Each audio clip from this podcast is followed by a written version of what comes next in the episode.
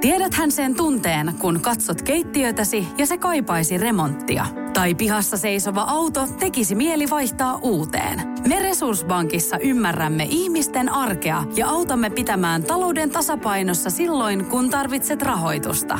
Nyt jo yli 6 miljoonaa pohjoismaista resursasiakasta luottaa meihin. Tutustu sinäkin ja hae lainaa. Resurssbank.fi Tämä on Podplay alkuperäissarja. Seppo Sedu Koskisen ravintola Imperiumi muutti suomalaisten tapaa bilettää. Muutos eurooppalaiseen suuntaan, joka oli alkanut 1990-luvun lopulla, typistyi samasta muotista puristettuihin tusina ravintoloihin. Vaikka ulospäin näytti siltä, että suomalaisten bilettämiskulttuuri olisi ollut vain yhtä onnelaa, pinnan alla kuitenkin tapahtui koko ajan jotain muuta – ne, joille juhliminen oli elämäntapa, pitivät yllä ja rakensivat bileskeneä. Millaista on herätä eloon yöllä ja viikonloppuisin? Kuinka pitkään bilettäminen voi jatkua elämän tapana? Mitä se vaatii henkilöltä? Vieraanani on pitkän linjan elämäntapa juhlia Hermanni. Minä olen Teemu Pastori Potapov ja tämä on Pinnan alla.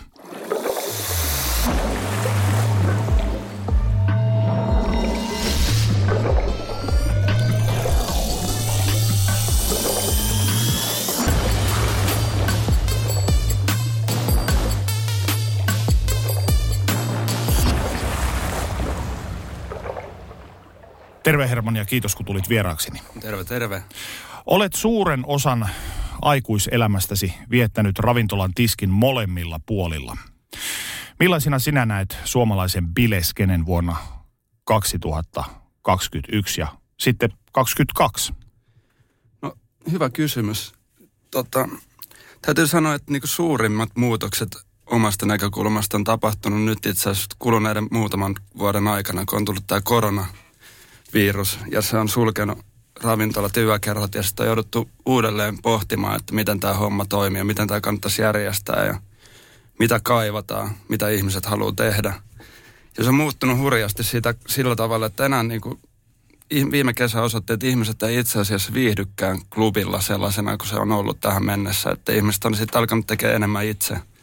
Varsinkin nuoret alkanut tekemään enemmän itse tapahtumia, järjestää ihan itse. Ja mä luulen, että tämä niin DIY-linja muuttaa koko tuota yökerhokulttuuria tulevina vuosina yhä enenevissä määrin, mitä se on jo toki tehnyt. Kuten itse mainitsit, niin korona-aika sulki yökerhot ja raavi, ravintolat ja baarit, mutta sehän ei ihmisten juhlimista lopettanut millään tapaa, vaan ne siirtyivät sitten, voisiko nyt ehkä sanoa semmoiseen 90-luvun lopun garage bilettämiskulttuurin, että oli aika paljon laittomia bileitä Joo, kyllä. Tai itse asiassa jos halutaan piilata pilkkua, niin 80-luvun mm. lopullahan no. jo Esko Routama ja Mika Vainaa Vainio ja kumppanit aloitti tämä homma Turussa. On kova kil- toki kiista, että oliko se Helsingissä vai Turussa, mutta ihan sama, että, että on sitä toki ollut jo aiemmin, mutta enenemissä määrin se on kasvanut koko ajan muuttanut muotoa. Nykyään se on vähän niin kuin jopa valtavirta, että jokainen niin kuin nuori heinäsirkan näköinen teini haluaa pitää ulkoilman bileitä jossain tuolla puistossa ja sitten on kilpailu, että kuka saa pitää missäkin ja milloinkin ja näin. Että. Mitä hyvää ja huonoa tuollaisessa on? No hyvä on tietenkin semmoinen, että se tasapäistää sitä kulttuuria siinä mielessä, että tasapäistää kulttuuria siinä mielessä, että se ei enää ole niin muutamien ihmisten tavallaan vallan alla, ketkä pystyy rahoittamaan tällaisia tapahtumia, esimerkiksi klubityökerhot, jotka silloin valitsee ja valikoi näitä tekijöitä, vaan sitten ihmiset pystyy jos heillä on varaa vuokrata pakettiauto, aggregaatti ja muutama levysoitin, pystyy sitten järjestämään juhlia halutessaan missä tahansa ja niin kuin toteuttaa itseä taiteellisesti, eli soittaa musiikkia, tehdä taideperformanssia, mitä ikinä. Eli se on, se on mun mielestä hieno puoli. Huono puoli on ehkä sitten se, että siellä, saattaa olla, että siellä ei ole sitä yhteisön ohjausta niin paljon ja voi tulla kaiken maailman väärinkäytöksiä, että niin alaikäiset spräädää tuolla kylillä ja ei oikein ole semmoista tukiverkostoa tai mitään siinä ympärillä, ei mitään valvontaa niin kuin klubilla nyt on. Tai sitten niin kuin vähän kapeammassa porukassa, kun on tehty joskus, niin on, on sitten se niin kuin van, vanhemmat ihmiset siinä, jotka tietää osaa ohjata, kertoa niin kuin, miten kannattaa tehdä, mitä ei kannata. Onko tuollaisessa DIY-kulttuurissa, mistä puhut juuri koskien pileskeneen. Monestihan ravintolat haluavat tehdä luonnollisesti voittoa, mutta tässä ei varmaan ole mikään rahanhankintakeino sikäli takana. No ei, mutta sitä on tullut huomattua kyllä kanssa, että sitten kun näistä on tullut niin järisyttävän suosittua ja tavallaan nämä sosiaalisessa mediassa paljon, tai sosiaalisessa mediassa feimit, nuoret niin sanotusti, niin tota, ne kerää paljon, paljon yleisöä ja sitten jos he pyytääkin se 5 euroa vaikka sisäänpääsymaksua, kyllä sitä rahaa niin kuin varmasti jonkin verran tulee, mutta nimenomaan lähtökohta se ei varmasti kenellekään ole. Se on ihan totta.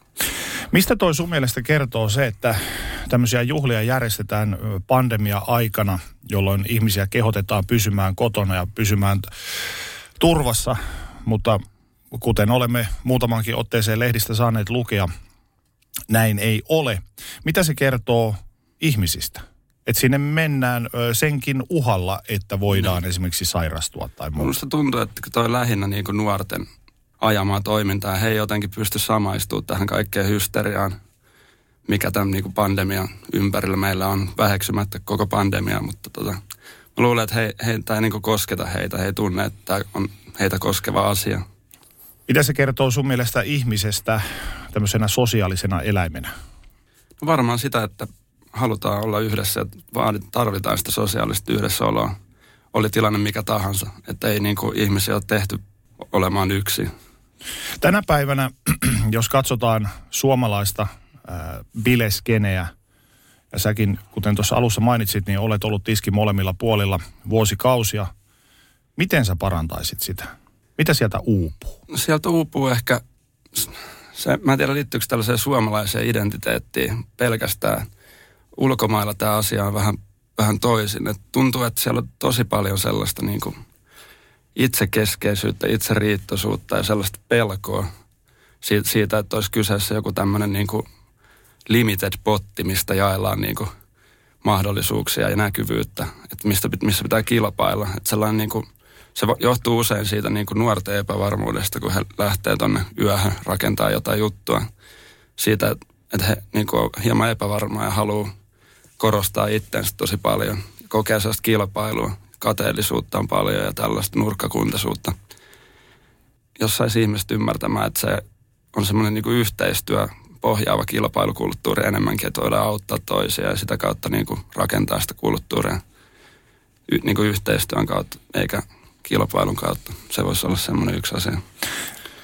Sinähän varmaan osaltaan katsot tätä tämmöisestä pääkaupunkiseutupainotteisesta vinkkelistä. Onko Helsingin ulkopuolella edes niin sanottua pilekulttuuria tai skeneä? Erittäin hyvä kysymys ja tämä on semmoinen asia, mistä moni ei myöskään tiedä, mutta esimerkiksi silloin, kun 80-luvun lopulla Suomessa alettiin pitää reivejä, niin mainitsin äsken tämän Turun ja Helsingin. Sen lisäksi niin tuo Mikkelissä oli tämmöinen nimeltä mainitsematon kaksikko, joka piti tällaisessa viljasiilossa, olisi 89 tai 90 tämmöiset reivit kaveriporukalle ja poliisit tuli paikalle sinne pamppuin ja kysyi, että onko tämä joku talonvaltaus vai mikä homma tämä on. Teet, nämä on, on konemusabileet, tervetuloa. Että tota, löytyy, löytyy muualtakin. Toki Helsingissä on niin kuin iso skene Suomessa ja kansainvälisestikin tunnettu. Niin tota, Tampere tietysti on niin underground-kulttuurissa tosi keskeinen paikka ollut. Löytyy muualtakin. Lahti tietenkin, sitä täytyy aina mainita. Eli se ei ole vain ei. Helsinki-keskeistä. Ei ole. Alustuksessa puhuin hieman Seppo Sedu Koskisesta, joka oli oman aikansa ravintola mogul ja yökerho Midas. Miten sä katsoit miehen imperiumia sen Suomen valloitusta? Täytyy sanoa, että itse on myöskin hänen ravintoloissa jonkun verran pyörinyt ja sitä voisi pitää jonkinlaisena antiteesina tälle niin sanotusti oikealle, mikä on täysin väärä sana, hauska ja ironia, mutta Kuten mä mainitsin, varsinkin Helsingissä ennen Sedua oli syntynyt ja syntymässä tämmöinen keski-eurooppalainen bilekulttuuri, josta riitti ammennettavaa jokaiselle ryhmälle. Miehen vastustajien, olivat he sitten ravintoloitsijoita, äh, ravintoloitsijoita tai juhlioita, niin sanottujen selu, seduloiden aggressiivinen lisääntyminen typisti ja homogenisoi yökerhojen tarjonnan tusina paikoiksi ja samalla vaikutti negatiivisesti tähän skeneen. Mitä mieltä sä oot tästä? Täytyy sanoa se, että vaikka äsken oli aika tämmöinen negatiivisen kuulonen kommentti, niin kyllähän hän väkisinkin on antanut niin kuin taloudellisia edellytyksiä esimerkiksi konemusiikin soittajille, jotka konemusiikki on valtavirtaistunut ja näiden DJiden, kun heidän on pitänyt tehdä jollain tapaa elantoonsa, niin se, että hän on soittanut myös Sedun ravintoloissa, niin tietysti on mahdollistanut esimerkiksi heidän musiikin tekemistään ja näin päin pois, niin antanut sille taloudellisia edellytyksiä, mutta niin kuin ei, ei pysty silti niin kuin antaa kokonaisuudessa positiivista arvosanaa tälle ilmiölle. Täytyy kuitenkin vähän hinata vastaan. Eli edelleen se kuitenkin painaa vähän pakkasen puolelle sitä. Kyllä se ihan skidisti menee sinne miinussarakkeen. Kuinka kauan sun mielestä noiden takaiskujen korjaamiseen menee?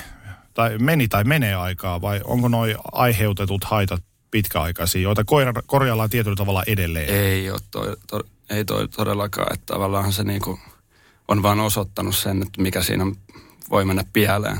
Ja se antaa vaan pontta sille, niinku, että jos, jos on, jos on niinku tarjolla paskaa, niin silloin tulee erittäin kova niinku insentiivi korjata tilannetta.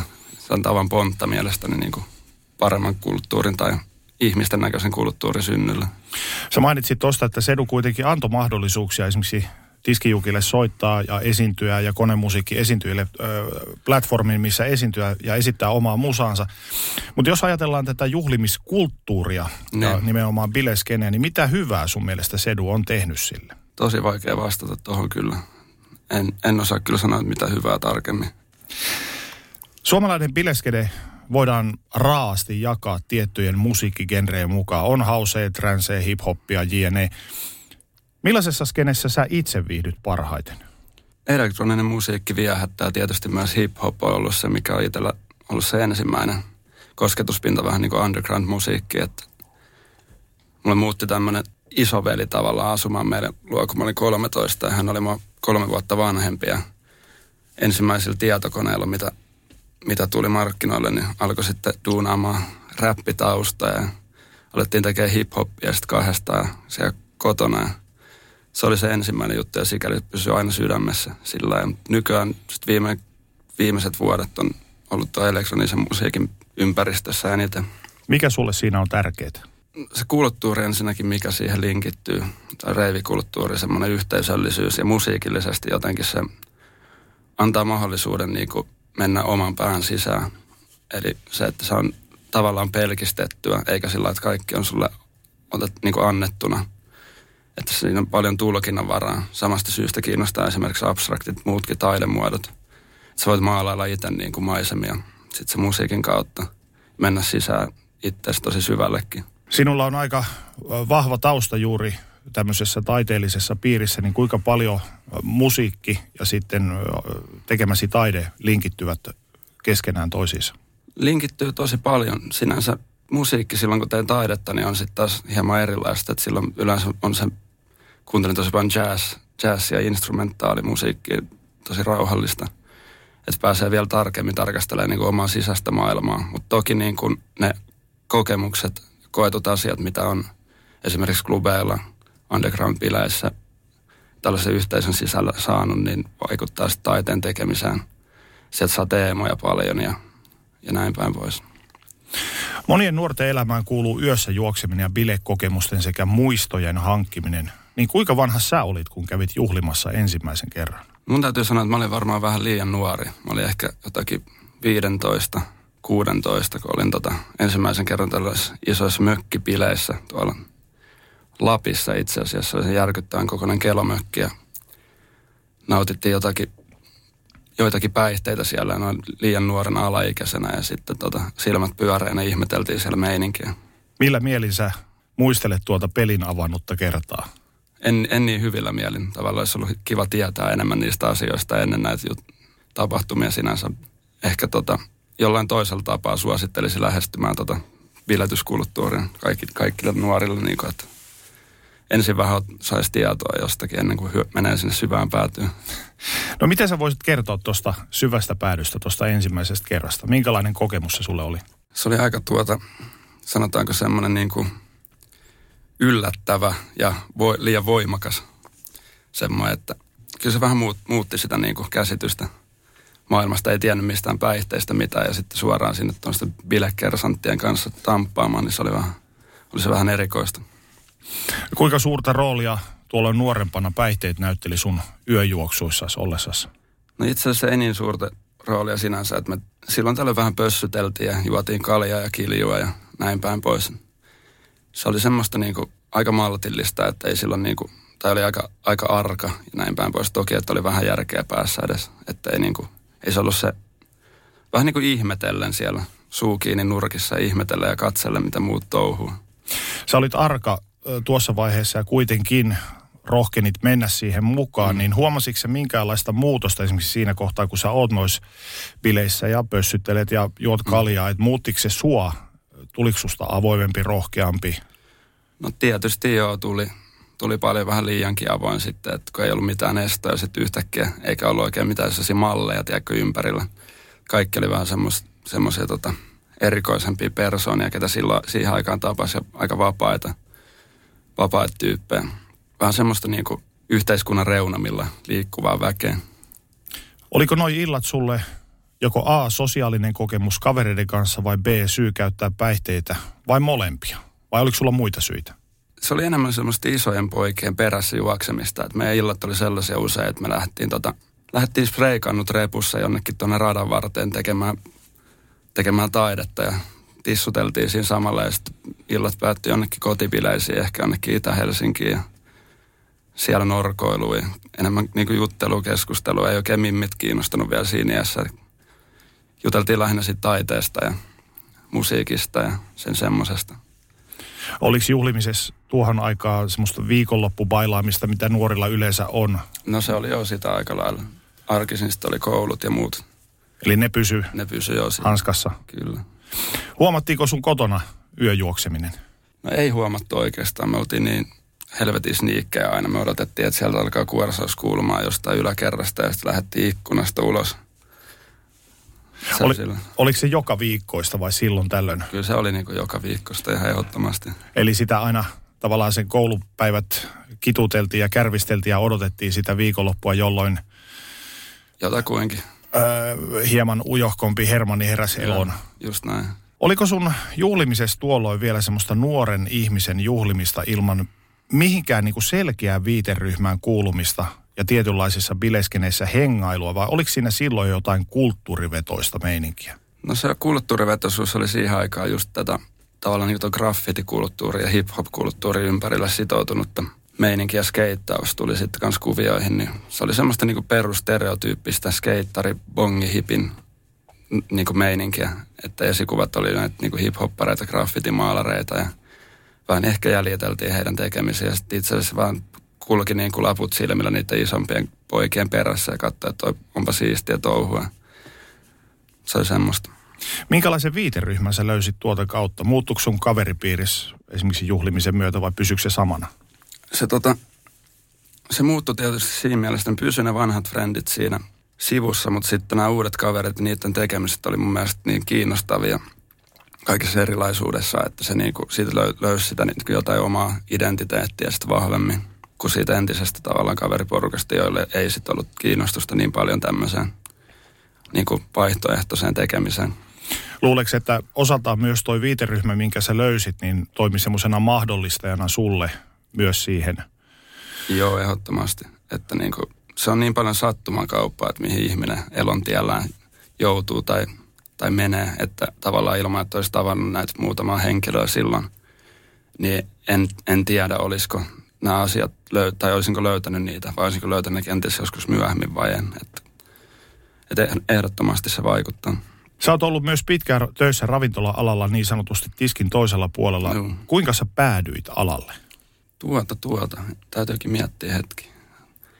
Se on varmaan jo yliopisto ohessa sitten, kun miettii, että miten niin sitten saisi saisi nämä opinnot ja bailaamisen rahoitettua, niin tota, päädyin sitten teatteriin töihin. Ja tota, jätetään mainitsematta mikä teatteri, mutta päädyin sinne töihin sitten niin kuin baariin ja katsoin, että tämä on ihan kliffaa, kun viikonloppuisin voi tavallaan tehdä duunia siinä ja ehkä arkiiltaisinkin joskus ja mahdollistaa sitten opiskelua ja bailaamista sitä kautta sitten. Siellä olin sitten koko, tai ehkä kymmenisen vuotta yhteensä. Minkälaisissa yökerhoissa tai baareissa sä oot ollut tässä niin sanotun uran aikana töissä? Tosi monenlaisissa, eli on ollut yökerhoissa, baareissa, niin kuin mainitsit, ja kaikenlaisissa duuneissa, eli on, on tehnyt, äh, tehnyt tapahtumia, ollut ihan baarimikkona, ravintolapäällikkönä useammassa paikassa, ja sitten artistirajapinnassa kanssa tehnyt duunia, ja sitten näissä myös vähän niin kuin syvemmän päädy underground-paikoissa on ollut, ollut hommissa ja tapahtumissa. Mikä sulle niistä itsellesi on kaikista rakkain tai muistorikkain? Kyllä täytyy sanoa, että se menee tuonne tuota kuudes linja Oyn puolelle, kompleksiympäristöön. Siellä on ollut sellainen kotipaikka. Mitä sä oot saanut sieltä vuosien varrella? Ihan hemmetisti ymmärrystä ainakin siihen, mitä kansainvälisesti voi olla, niin kuin tällainen klubi, business ja ennen kaikkea tosi hyviä ystäviä ja sellaisia niin kuin uudenlaisia ajatuksia, uudenlaisia tapoja kohdata maailmaa ja elämän. Lainatarjous. Bonkis. Muuttohommi. Bonkis. Polvimaaha. Bonkis. Polttereissa. Bonkis. Leitsikaut. Bonkis. Autokaupoil. Bonkis. Hääyö. Bonkis. Kaikki uusi. S-pankis. Hae S-lainaa yksin tai yhdessä. Laske sopiva laina ja hae vaikka heti S-mobiilissa tai osoitteessa s-pankki.fi. S-pankki. Enemmän kuin täyden palvelun pankki. Kaipaako keittiösi remonttia tai pitäisikö auto vaihtaa? Me Resurssbankissa autamme sinua, kun tarvitset rahoitusta. Nyt jo yli 6 miljoonaa pohjoismaista resursasiakasta luottaa meihin. Resurssbank.fi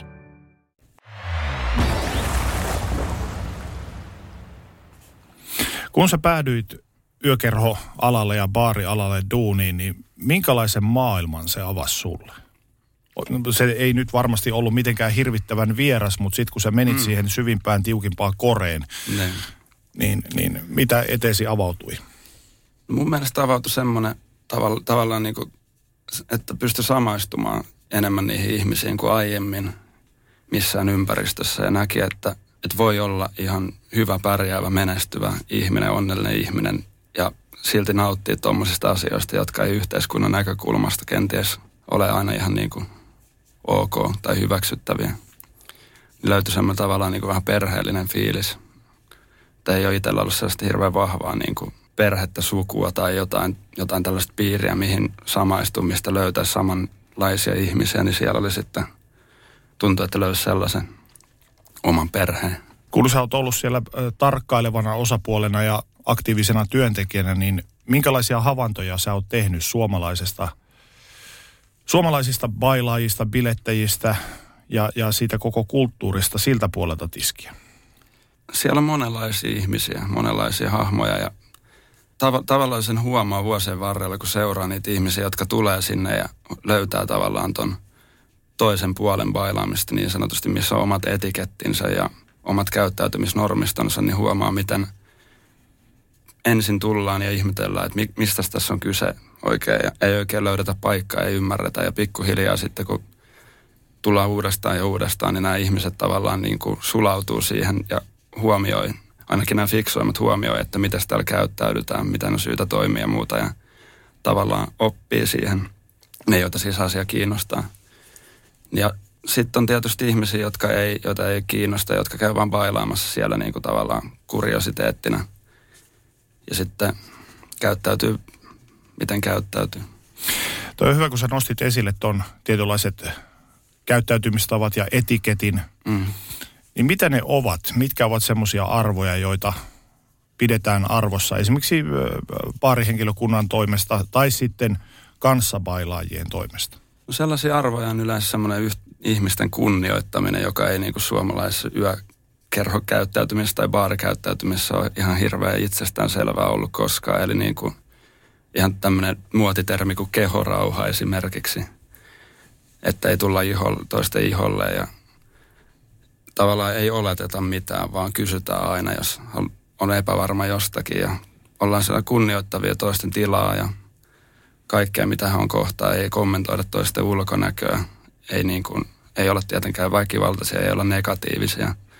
Et klub, klubille tai juhliin niin ei, ei ole tarkoitus tuoda omia ongelmia, vaan siellä on niin kuin t- tarkoitus antaa jokaiselle tilaa olla oma itsensä ja toteuttaa itseään sellaisena kuin on. Minkälaisia muistoja sulla on noista baarityöntekijävuosista?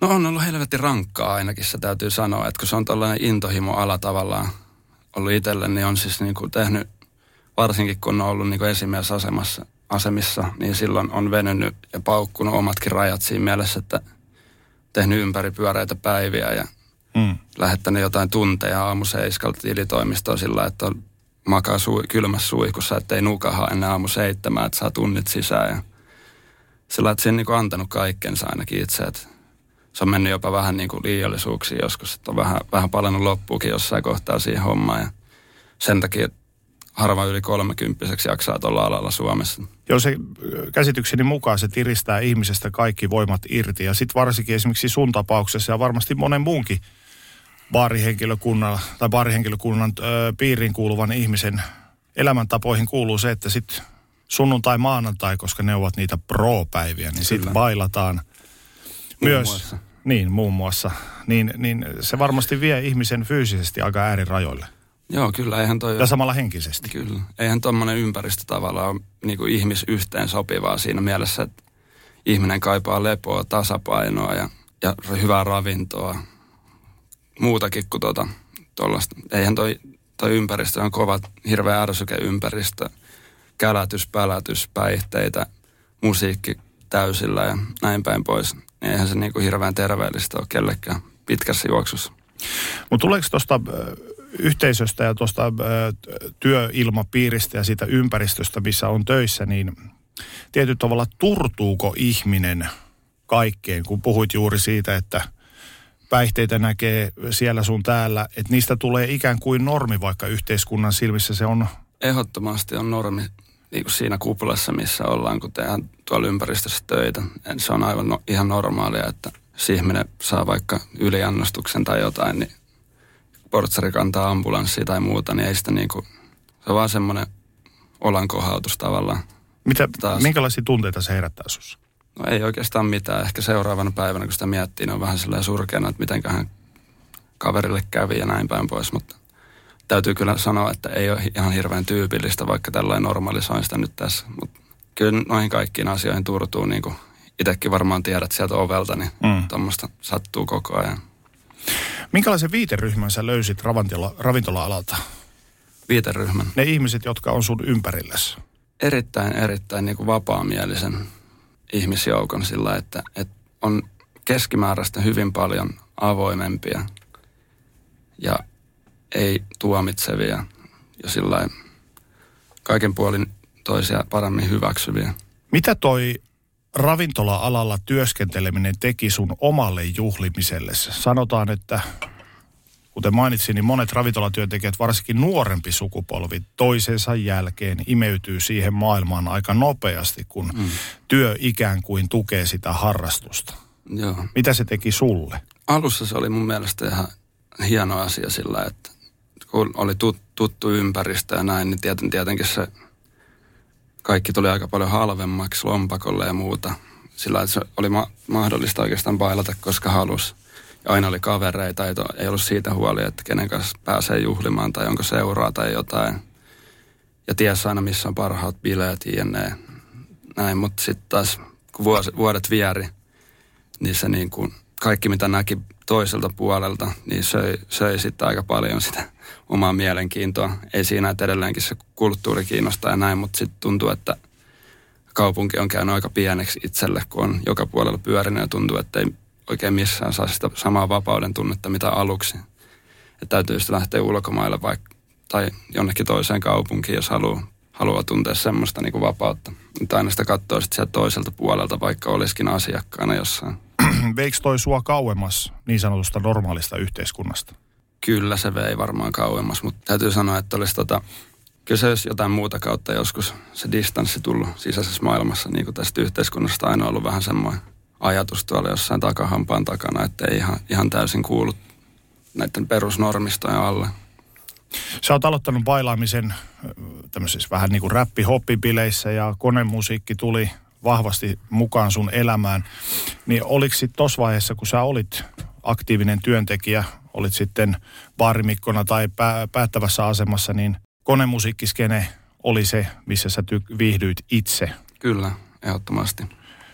Ja niissä viehätti juuri tämä, mitä sä sanoit, että vapauden tunne ja Vapauden tunne joo, ja sit itsessään se niin kuin, tapahtumat on vaan järjestetty. Jos lähdetään liikkeelle käytännön asioista, niin erittäin, erittäin hienosti verrattuna johonkin keskivertoklubin tai baarin tämmöiseen perusiltaan. Eli esimerkiksi siellä on niin kuin, valomiehet, siellä on VJ, joka tekee videotaidetta, siellä on ammattitaitoiset DJt, joille musiik, jotka elää ja hengittää musiikkia ja niin kuin yrittää rakentaa sellaista niin kuin kommunaalista tilaa ja sellaista niin kuin yhteistä energiakenttää, jos halutaan käyttää tällaista vähän foliohattutermiä sillä että saataisiin semmoinen jonkunlainen niin kuin synkronis, synkroniteetti tanssilattialle. Ja näin, että se on niin kuin paljon enemmän ajatusta siihen, siihen koko hommaan. Eli ei ole vain jotain soittolistaa soimassa ja vedetään Jägermeisteria kaksin käsiä ja yritetään metskaa fjöösaa niin sanotusti. Mä jäin niin pohtimaan tuossa sitä, että onko näin tietyllä tavalla Suomessa vielä ylen katsotaan hieman tätä ö, kokonaista niin bileskene ja bilekulttuuria, että si, sitä ei osata ehkä arvostaa niin paljon, paljon kuin se kaipaisi arvostusta. Niin, en tiedä. Ehkä se pikkuhiljaa sitten, kun nytkin konemusiikki on valtavirtaistunut paljon viime vuosina ja sitten tämmöiset niin sanotut normot, tämä provosoiva termi, niin tämmöiset normot on löytänyt tonne niin kuin niin, niin, niin sanotusti niin kuin näihin konemusiikkiklubeille ja sitten huomaa, että saa olla siellä rauhassa. En, keskimääräistä enemmän ei tietenkään saa, siellä myös paljon ongelmia, mutta keskimääräistä enemmän saa olla rauhassa, tanssia ja olla vähän niin kuin häiritävapaassa ympäristössä. Mä luulen, että se niin kuin saa heidät sinne yhä uudelleen ja, ja parantaa kaikkea meininkin. Minkälaisista ihmisistä tuommoinen konemusiikkiskene koostuu? Ihan kaikenlaista ihmisistä siellä olisi tosi, olisi tosi yllättyneitä varmaan kaikki, jos tietäisi, mitä kukin tekee ammatikseen. Siellä on niin konsultteja, lääkäreitä, asianajajia, poliiseja, rikollisia, vaikka mitä. Eli ihan kaikenlaisia, mutta ainoastaan usein yhdistää juuri se, että, että on kiinnostunut tämmöisestä niin kuin toisenlaisesta bailauskulttuurista. Eli toisin sanoen voi sanoa näin karikoidusti, että kaikki tällaiset sosiaaliset suojamuurit, niin kuin esimerkiksi ammatit tai po, sosioekonomiset positiot, kaikki ne jätetään narikkaan. Joo, kyllä, ehdottomasti. Eli se ei niin kuin underground-kulttuuri sinänsä tai rave-kulttuuri ei niin kuin katso sitä, mikä sun sosiaalinen asema. Se on enemmän niin kuin henkilöidentiteettiin, ideologiaan liittyvä valinta kuin mikään tällainen taustaan linkittyvä juttu. Miten sä omasta mielestä sovit tuohon koko kokonaisuuteen? Mä oon aika semmoinen puritanisti itse, sellainen kaikkea vastustava, jäärä, ärsyttävä, kyseenalaistaja, niin mä luulen, että mä sovin ihan hyvin.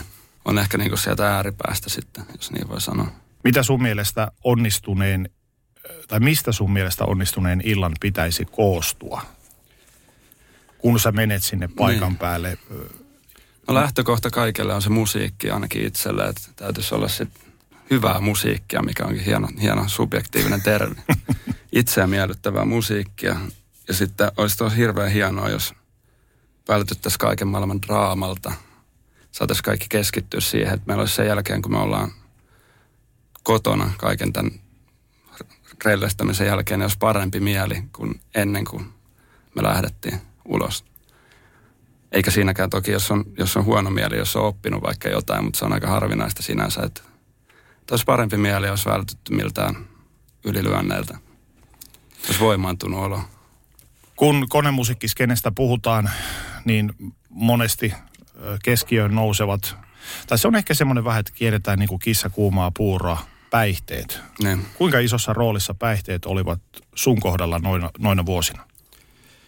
No täytyy sanoa, että mä tulin aika myöhään sitten, tai myöhään vasta ymmärsin, että kuinka iso osa se on tuolla skenestä tai kuinka paljon ihmiset niitä käyttää, minkälaisia päihteitä on ja mihin tarkoituksia näin. Et mä tulin, mitä mä sanoisin, 25-vuotiaana vasta niin kuin tietoiseksi näistä, näistä hommista ja ei sinänsä ollut niin iso, iso osa. Toki innostuin sitten aika isosti, kun sain tie- tai nämä tuli mun tietoisuuteen hetkellisesti, mutta ei ne, niin kuin, ei ne määritellyt missään kohtaa sitä touhua mulle.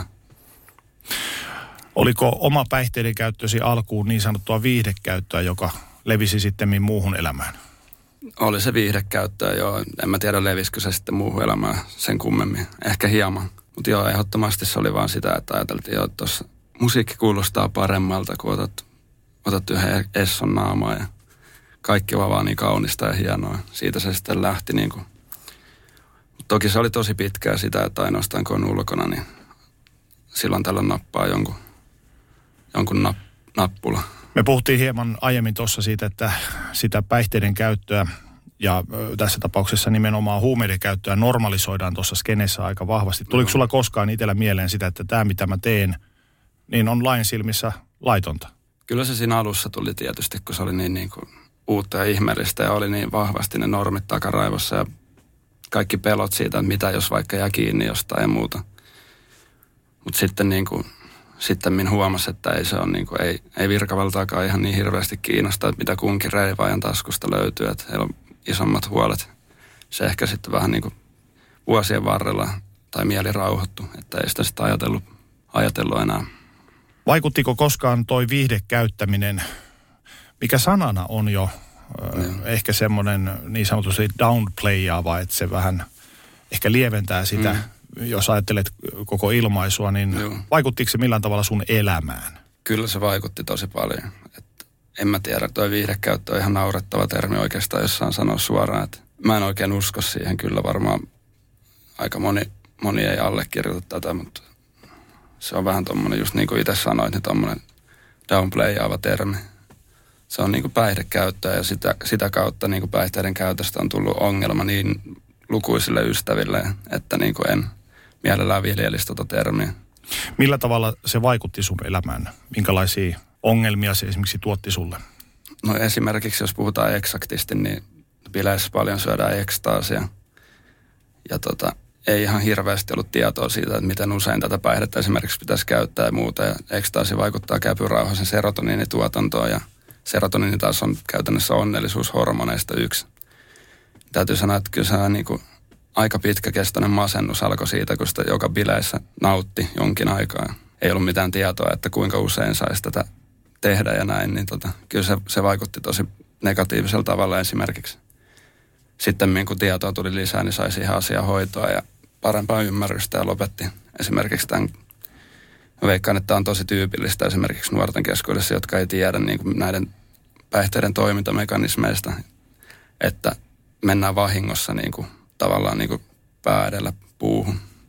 Sä oot ollut pitkään skenessä mukana nähnyt sen tietynlaisen ison ensimmäisen piikin ja nyt koko ajan näet, esimerkiksi puhuttiin tästä korona-ajasta, että nuoret nimenomaan, nuoret mm. menee bailaamaan ja entistä nuoremmat käyttävät muuntohuumeita, kaikkea mahdollista, mitä ne voivat netistä tilata. Millä silmin sinä katsot siis selkeästi nuorten, jopa alle täysi-ikäisten ihmisten päihteiden käyttöä liittyen juuri bailaamiseen? Aika huolissaan kyllä itse. Että täytyy se sanoa, että käsittääkseni nykyään on huumevalistus hieman järkevämpää, faktapohjaisempaa. En tiedä ihan tasan tarkkaan, mutta tämmöinen oletus on, mitä on kuullut, miten niin kuin nuoret täysikäiset puhuu näistä, niin he, heillä on paljon enemmän tietoa eri päihteiden toimintamekanismeista ja riskeistä muusta. Mutta kuitenkin niin on, on se huolestuttavaa sinänsä, että en, jotain asialle pitäisi, pitäisi tehdä, että ei ole ihan teellinen tilanne sillä että sitten tietysti just kun puhutaan näistä UK-tapahtumista ja muista, siellä ei välttämättä ole sitä valvomaa, valvovaa silmää ja voi käydä hassusti ja voi tapahtua mitä tahansa siinä mielessä, että ei ole, ei ole optimaalinen tilanne kyllä. Huomasiko kukaan sun läheisistä muutoksia sinussa, kun esimerkiksi sulla oli ollut pidempi bileputki päällä ja, ja niin sanotut laskut tulivat kehiin? Ei oikeastaan ollut mitään sellaista, että ehkä tietyt kaverit varmaan oli huolissaan, vanhat kaverit, että niin kuin, onkohan kaikki ihan kunnossa ja näin, mutta se on nuori niin kuin mieli ja nuori keho kuitenkin kestää aika paljon siinä mielessä, että se niin kuin, sun a, niin kuin aivan spastisuus, ja, mikä onko se oikea sana? Ehkä spastisuus on parempi. Pystyt palautumaan kaiken maailman systeemeistä paljon paremmin, että ei se niin kuin, se muutaman päivän vähän niin kuin erikoinen olo, mutta ei se sitten niin kuin sen pidempään vaikuttanut. Mutta nyt jos esimerkiksi käyttäisi samoja määriä 30 plus ikäisenä, niin se olisi varmaan Auroran kadulle suoraan. Kulkiko sulla bilettäminen ja juominen ja kaikki muut päihteet käsi kädessä juhlimisen kanssa vai kävitkö se bailaamassa selvikipäin? Mä oon aika sellainen tota, vaiheilija, eli tulee aina kaiken maailman päähän pinttyminen. Välillä oli sitten sellainen paljas jalka hippivaihe, että juotiin vaan lähdevettä ja vedettiin jotain makaa ja muita jotain luonnontuotteita, vaan siinä kohtaa ehkä ollut sitten sellainen, että on käynyt selvinpäinkin bailaamassa. Suosittelen muuten vahvasti kaikki, kaikille kokeilemaan tuollaista hippäilyäkin. Tässäpä juuri onkin se villakoiran ydin. Kummasta sinä sait, jos ajatellaan sitä musiikkia, sitä kokemusta, jota sä olet tässä korostanut koko ajan, mm. että semmoinen koko kehollinen kokemus, mieli ja kroppa on yhdessä, niin kummasta sä sait enemmän itsellesi niistä kerroista, kun sä oot ollut reiveissä? Se on ihan pakko sanoa, että ei, noi päihteet on niin vahvoja, että ei niitä voi mikään niin kuin, oman käsityksen mukaan tavallaan sitä sama, saman yhtä vahvaa kokemusta, onko se sitten aito kokemus tai ei. Siinä mielessä niin kuin aivokemiallisestihan se on ihan aito kokemus. Niin tota, en mä usko, että niin kuin meistä vahvinkaan jooki pystyy sen meditoimalla saavuttamaan sellaista kokemusta, kun kuuntelet jotain hyvää teknokeikkaa ja nautit tiettyjä päihteitä, että on se voima, kaikessa voimakkuudessaan niin vahva kokemus. Että, että täytyy vastata varmaan B. en suosittele tietenkään asiaa, mutta... No kuinka yleistä niin sanotussa bileskenessä päihteiden käyttäminen on, noin niin kuin yleisellä tasolla? Onhan se helvetin yleistä, että on todella harva siellä ihan selvinpäin pyörii. Taas täytyy sanoa, että nykyään onneksi tämä niin kuin päihteettömyys ja niin kuin sober curiosity movement ja muu, niin on nostanut vähän päätä, että näkisin, että ihan näinä vuosina tai tulevina vuosina vähentyy edelleen nousujohteisesti. Mutta niin kuin tällä hetkellä, niin kyllä mä sanoisin, että se on niin kuin suurin osa, joka, joka jotain laittomiakin päihteitä nauttii. Teit pitkää päivää baarissa ja baarin johdossa. Kävit vetämässä pitkiä bendereitä juhlimassa. Koetko se, että jossain vaiheessa, jossain kohtaa kaikesta hävisi se juhlimisen ilo? E, joku semmoinen punainen lanka olisi hävinnyt. Koska onhan se näin, että kun jotain tekee tarpeeksi mm. pitkään, siitä voi tulla pakkopulla ja siitä lähtee semmoinen glamour. Kyllä se oli. Se oli varmaan tuon koronan kautta jotenkin. Sitten se oli viimeinen niitti itsellä, että ei se enää, ei se enää maistunut samalla tapaa.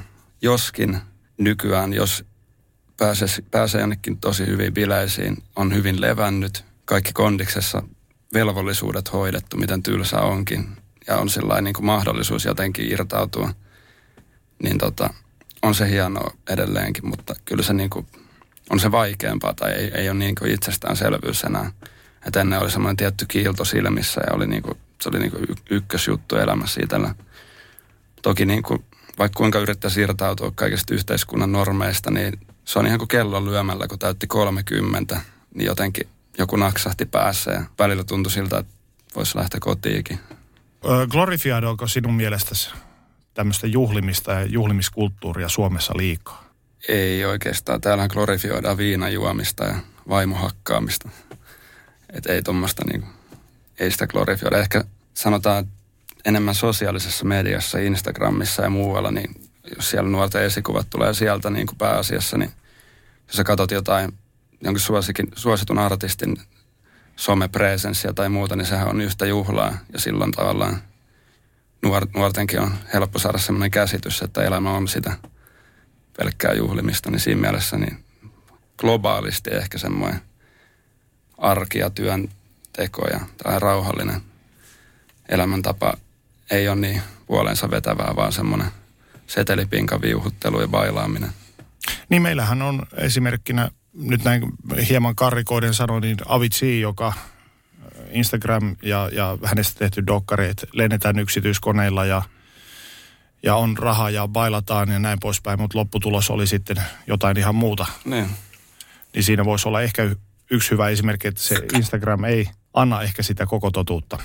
Niin ei, ei todellakaan anna. Että ja mistä sitä tietää, mitä kunkin pään sisällä liikkuu sinänsä, että tuo klubilla saatetaan pyöriä ja olla niin onnellisia, mutta saattaa olla se ainoa paikka monelle, missä ollaan onnellisia se kymmenen tuntia viikossa ja sitten muuten ollaan sisältä vähän ei niin, ei niin onnellisia. Onko se koskaan ollut sulle semmoista itsensä turruttamista pahoilta ajatuksilta? No, mulla se on, kun se on ollut sitä duunia koko ajan, niin sitä ei ole vaikea erotella. Mutta toki niin kuin kaikessa bailaamisessa, päihtymisessä kautta ihmiskunnan historiaan on mielestäni niin kuin eskapismista aika lailla kyse. Saadaan mennä sinne vauvan ja lapsen tasolle, milloin ei tarvitse ottaa vastuuta omista tekemisistään, eikä tarvi arkihuolista välittää, niin tavallaan samassa, samalla tavalla se on myös niin kuin klubikulttuurissa monille. Ja se ei välttämättä ole myöskään huono asia, se, että, että saa jonkun tilan.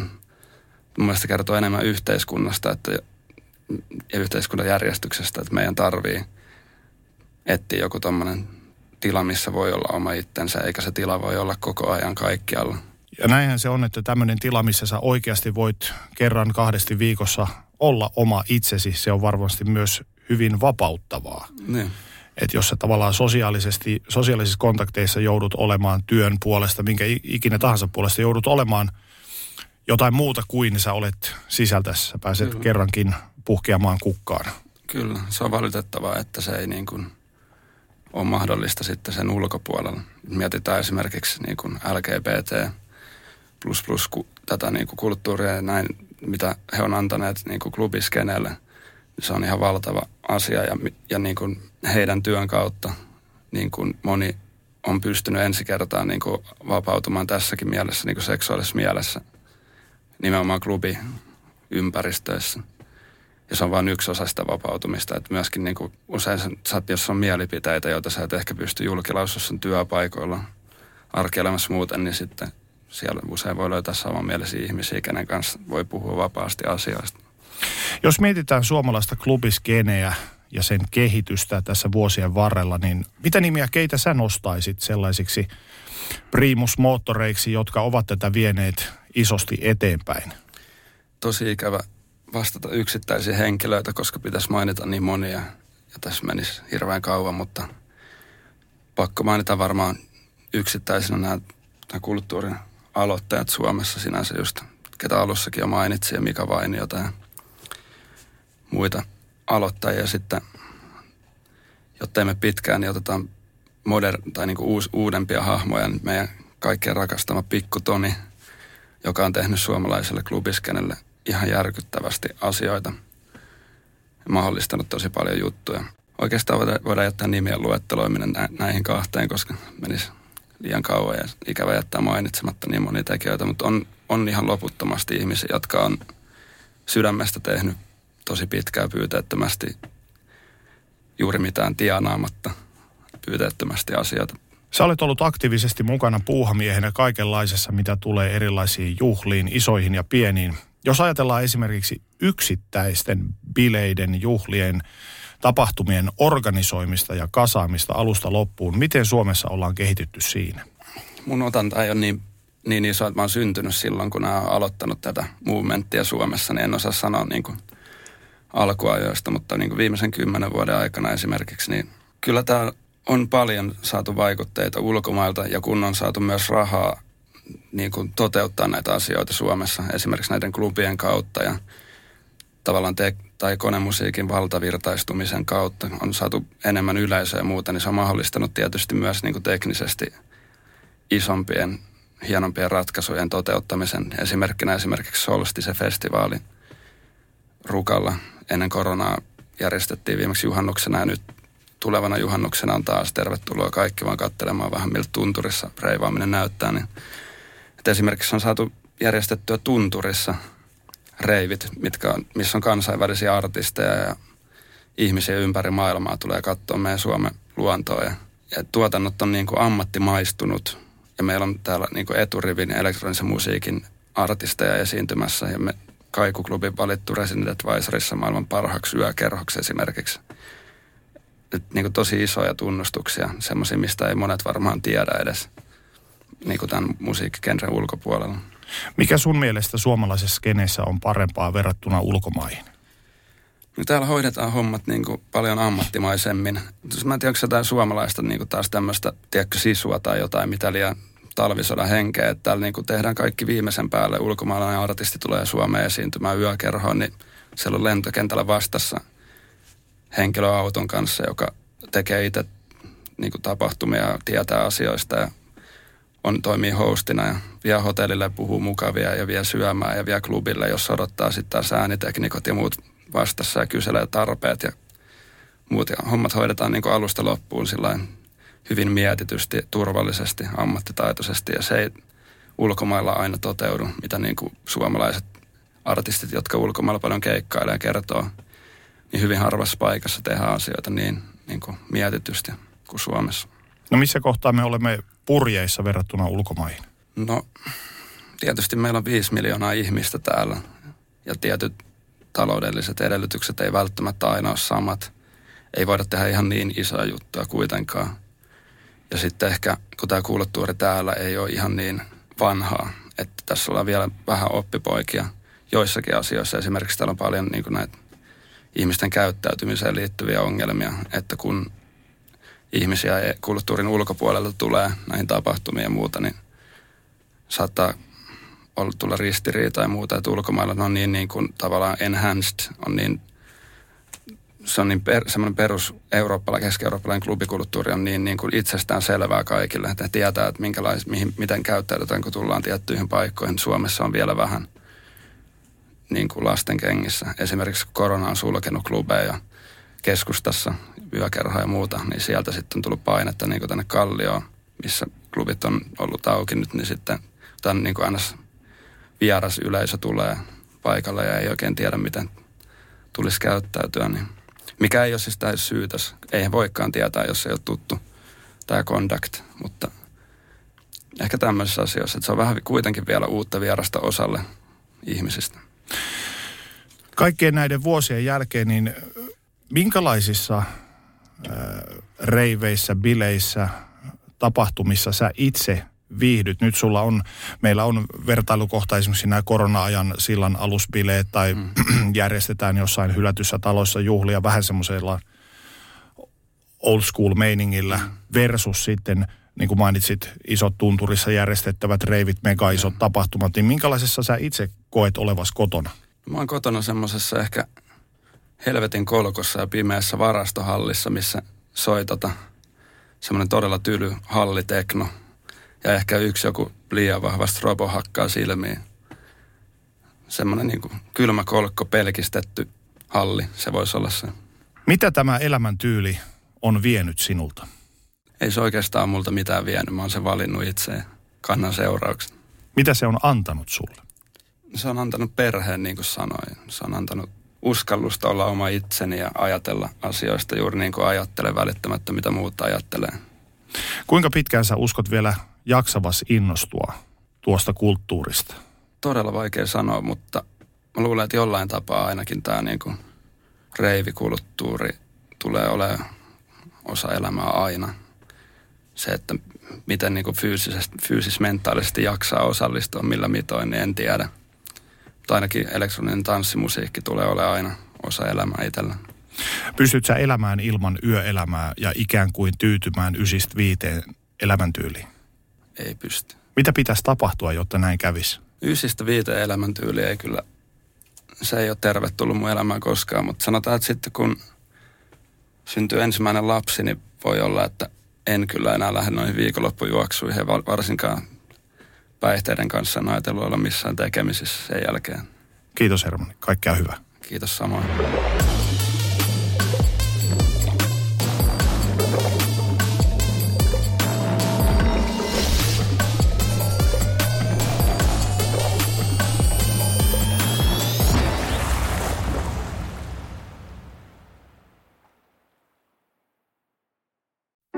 Tiedäthän sen tunteen, kun katsot keittiötäsi ja se kaipaisi remonttia. Tai pihassa seisova auto tekisi mieli vaihtaa uuteen. Me Resurssbankissa ymmärrämme ihmisten arkea ja autamme pitämään talouden tasapainossa silloin, kun tarvitset rahoitusta. Nyt jo yli 6 miljoonaa pohjoismaista resursasiakasta luottaa meihin. Tutustu sinäkin ja hae lainaa. Resurssbank.fi